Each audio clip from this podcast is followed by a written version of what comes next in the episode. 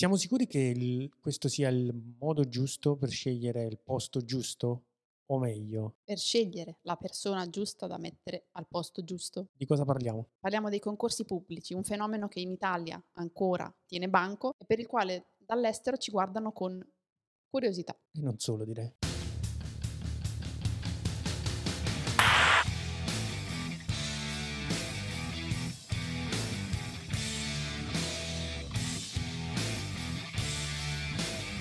Bentrovati a questo nuovo appuntamento con Il Punto, il podcast di News24.it. Uno spazio di condivisione e confronto sulle tematiche che ruotano attorno alla professione. Io sono Sara Di Santo e con me c'è Ferdinando Iaquaniello. Con il punto toccheremo vari aspetti del mondo della salute e dell'infermieristica, utilizzando prospettive differenti. Oggi può essere un punto esclamativo, domani un punto e virgola, molto spesso saranno dei punti interrogativi, tutte occasioni per chiedere il contributo anche di chi ci ascolta. Nell'episodio di oggi prendiamo spunto di nuovo dall'attualità. Mi riferisco in particolare a quanto dichiarato dal Ministro della Salute circa la carenza infermieristica in Italia. È un fenomeno di cui si parla da tempo, di cui la politica sembra essersi accorta, ma che mh, lascia un po' di eh, perplessità. La dichiarazione ultima eh, su questo tema riguarda la possibilità, eh, l'idea, l'ipotesi di reclutare letteralmente infermieri dall'India. Questo perché, cito testuali parole, gli infermieri indiani hanno una scuola infermieristica di alta qualità. Ecco, io non discuto, eh, però anche quella italiana è una scuola infermieristica di altissima qualità riconosciuta anche all'estero. È così necessario guardare prima all'estero per accelerare l'iter eh, e soprattutto è una soluzione veramente innovativa Non è una soluzione innovativa perché di queste soluzioni le abbiamo già vissute. Per me sembra l'altro ieri, ma nel 2006, quando io ho terminato gli studi e ho iniziato la mia carriera per, per lavorare come infermiere, quindi sono affacciato al mondo della- del lavoro, era esattamente come oggi. Non è una novità quella di andare a pescare un, uh, un collega all'estero. Il problema è che questa, credo, sia sempre l'ennesima soluzione tampone per arginare il problema della carenza di personale che oggi serve di più di prima. Può essere utile andare a coprire questa, mh, questa emergenza, ma allo stesso tempo secondo me bisognerebbe iniziare a ragionare su come rendere più attrattiva questa professione, come rendere più efficace la selezione degli infermieri e l'ingresso degli infermieri nel mondo del lavoro, perché probabilmente c'è anche qui un grosso problema di burocrazia, no? Su questo ti, ti blocco subito perché mi viene da, da pensare a- al fatto che la politica in qualche modo nelle ultime settimane si stia muovendo da questo punto di vista, perlomeno per quanto riguarda la pubblica amministrazione in senso generale. In queste stesse ore si sta discutendo di alcune misure per agevolare, per accelerare le procedure concorsuali.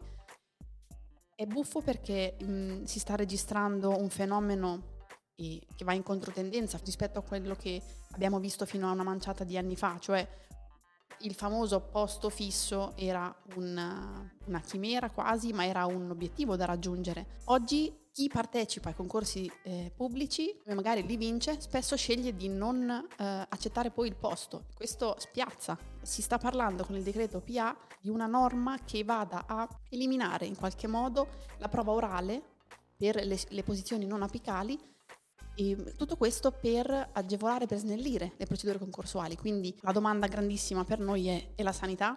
Cioè i concorsi pubblici sono ancora mm, il, il modo più idoneo per selezionare gli infermieri?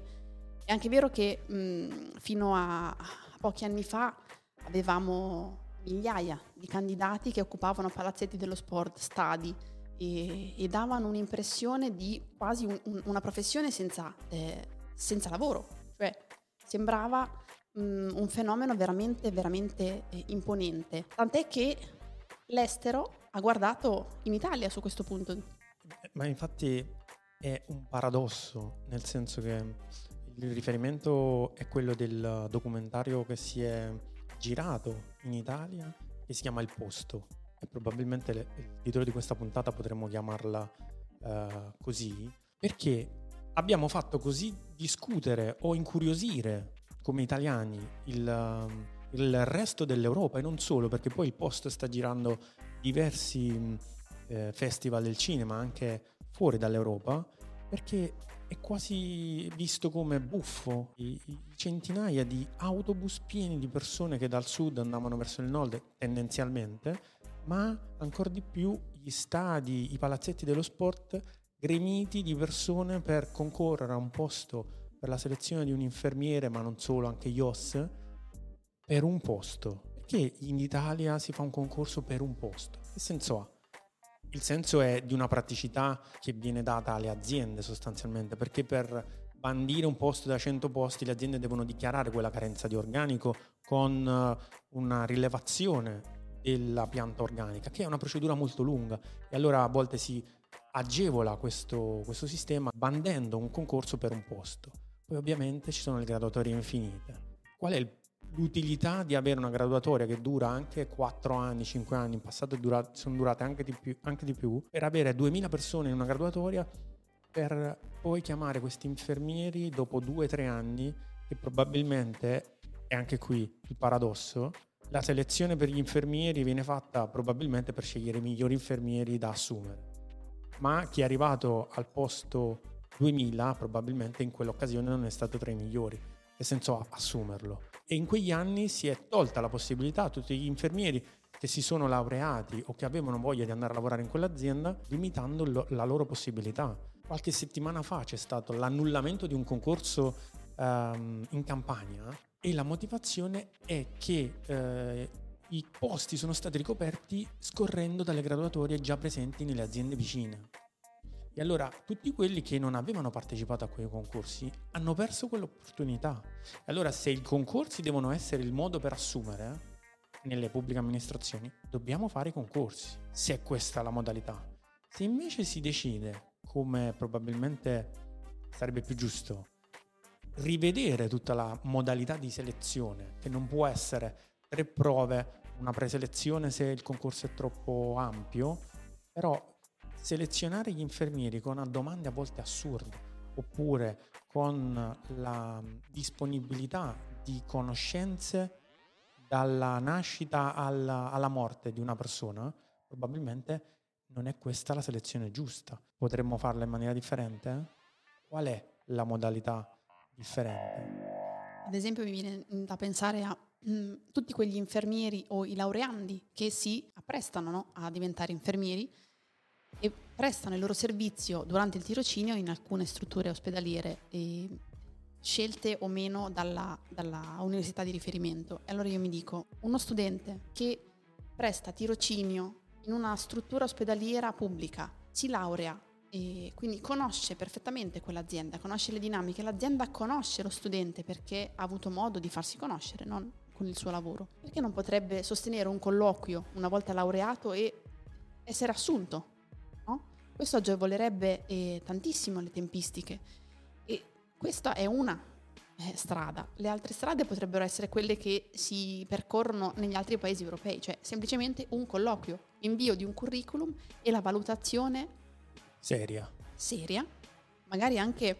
duratura nel tempo, nel senso che se io ho uh, un infermiere, ho assunto un infermiere neolaureato, quindi ha determinate competenze, nel frattempo decide, sceglie magari lo aiuto a formarsi ulteriormente, gli riconosco e questo percorso formativo ulteriore post base che che ha sostenuto, magari lo riconosco anche indirizzandolo verso unità operative inerenti alla sua specializzazione e lo riconosco con una retribuzione economica adeguata, io avrò un dipendente felice di fare quello che fa. Questo significa, a mio avviso, dare un'opportunità a tutti coloro che si sono laureati di mostrarsi per quello che sono. E anche perché, scusatemi, un infermiere fa tre anni di laurea, si sta parlando di allungare ancora di più il, um, il percorso universitario, viene abilitato alla professione, supera gli esami e, tutto, e poi deve superare di nuovo un nuovo concorso con tre prove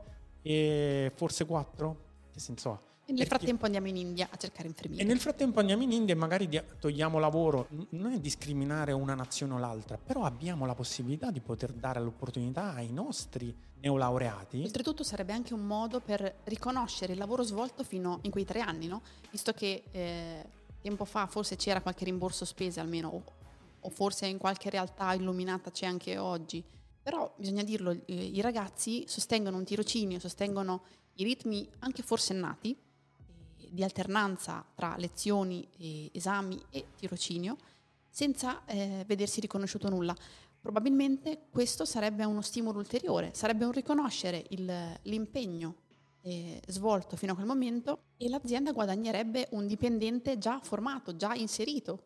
Questo però secondo me servirebbe uno, sfor- uno sforzo ulteriore, eh?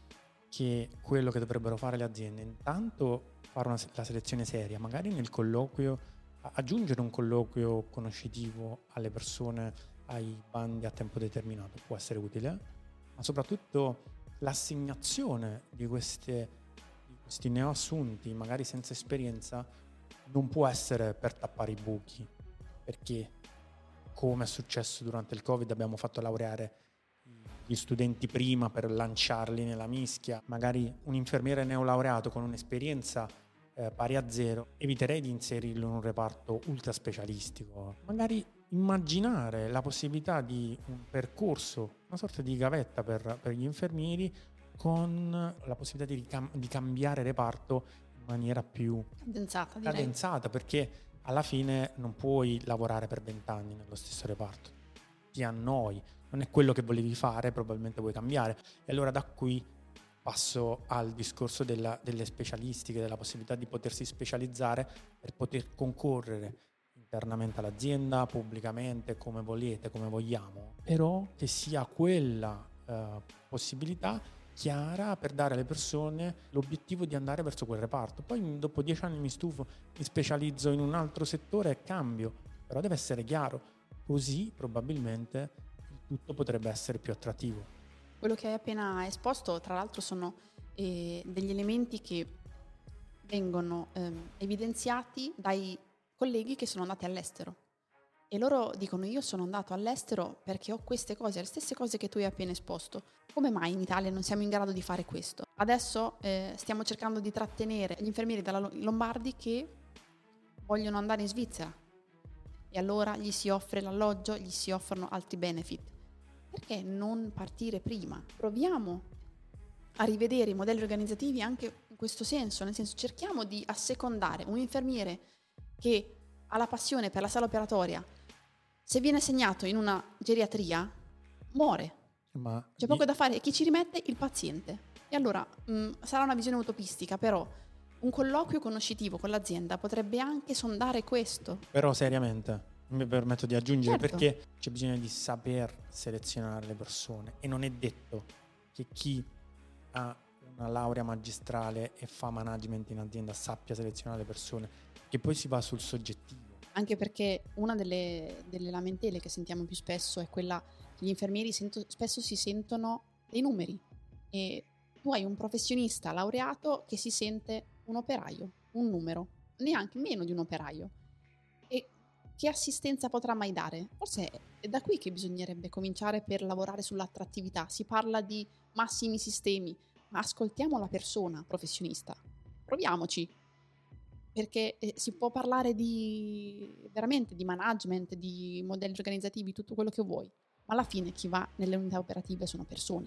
È un problema che ci portiamo dietro da decenni è un problema che non risolveremo noi oggi, ma noi oggi abbiamo voluto mettere sul piatto qualche idea, qualche spunto. A questi sicuramente si potranno aggiungere i vostri punti di vista. Per farlo potete inviarci il vostro audio al numero WhatsApp che trovate su tutti i nostri canali social, ne parleremo in un nuovo episodio sempre su nas24.it.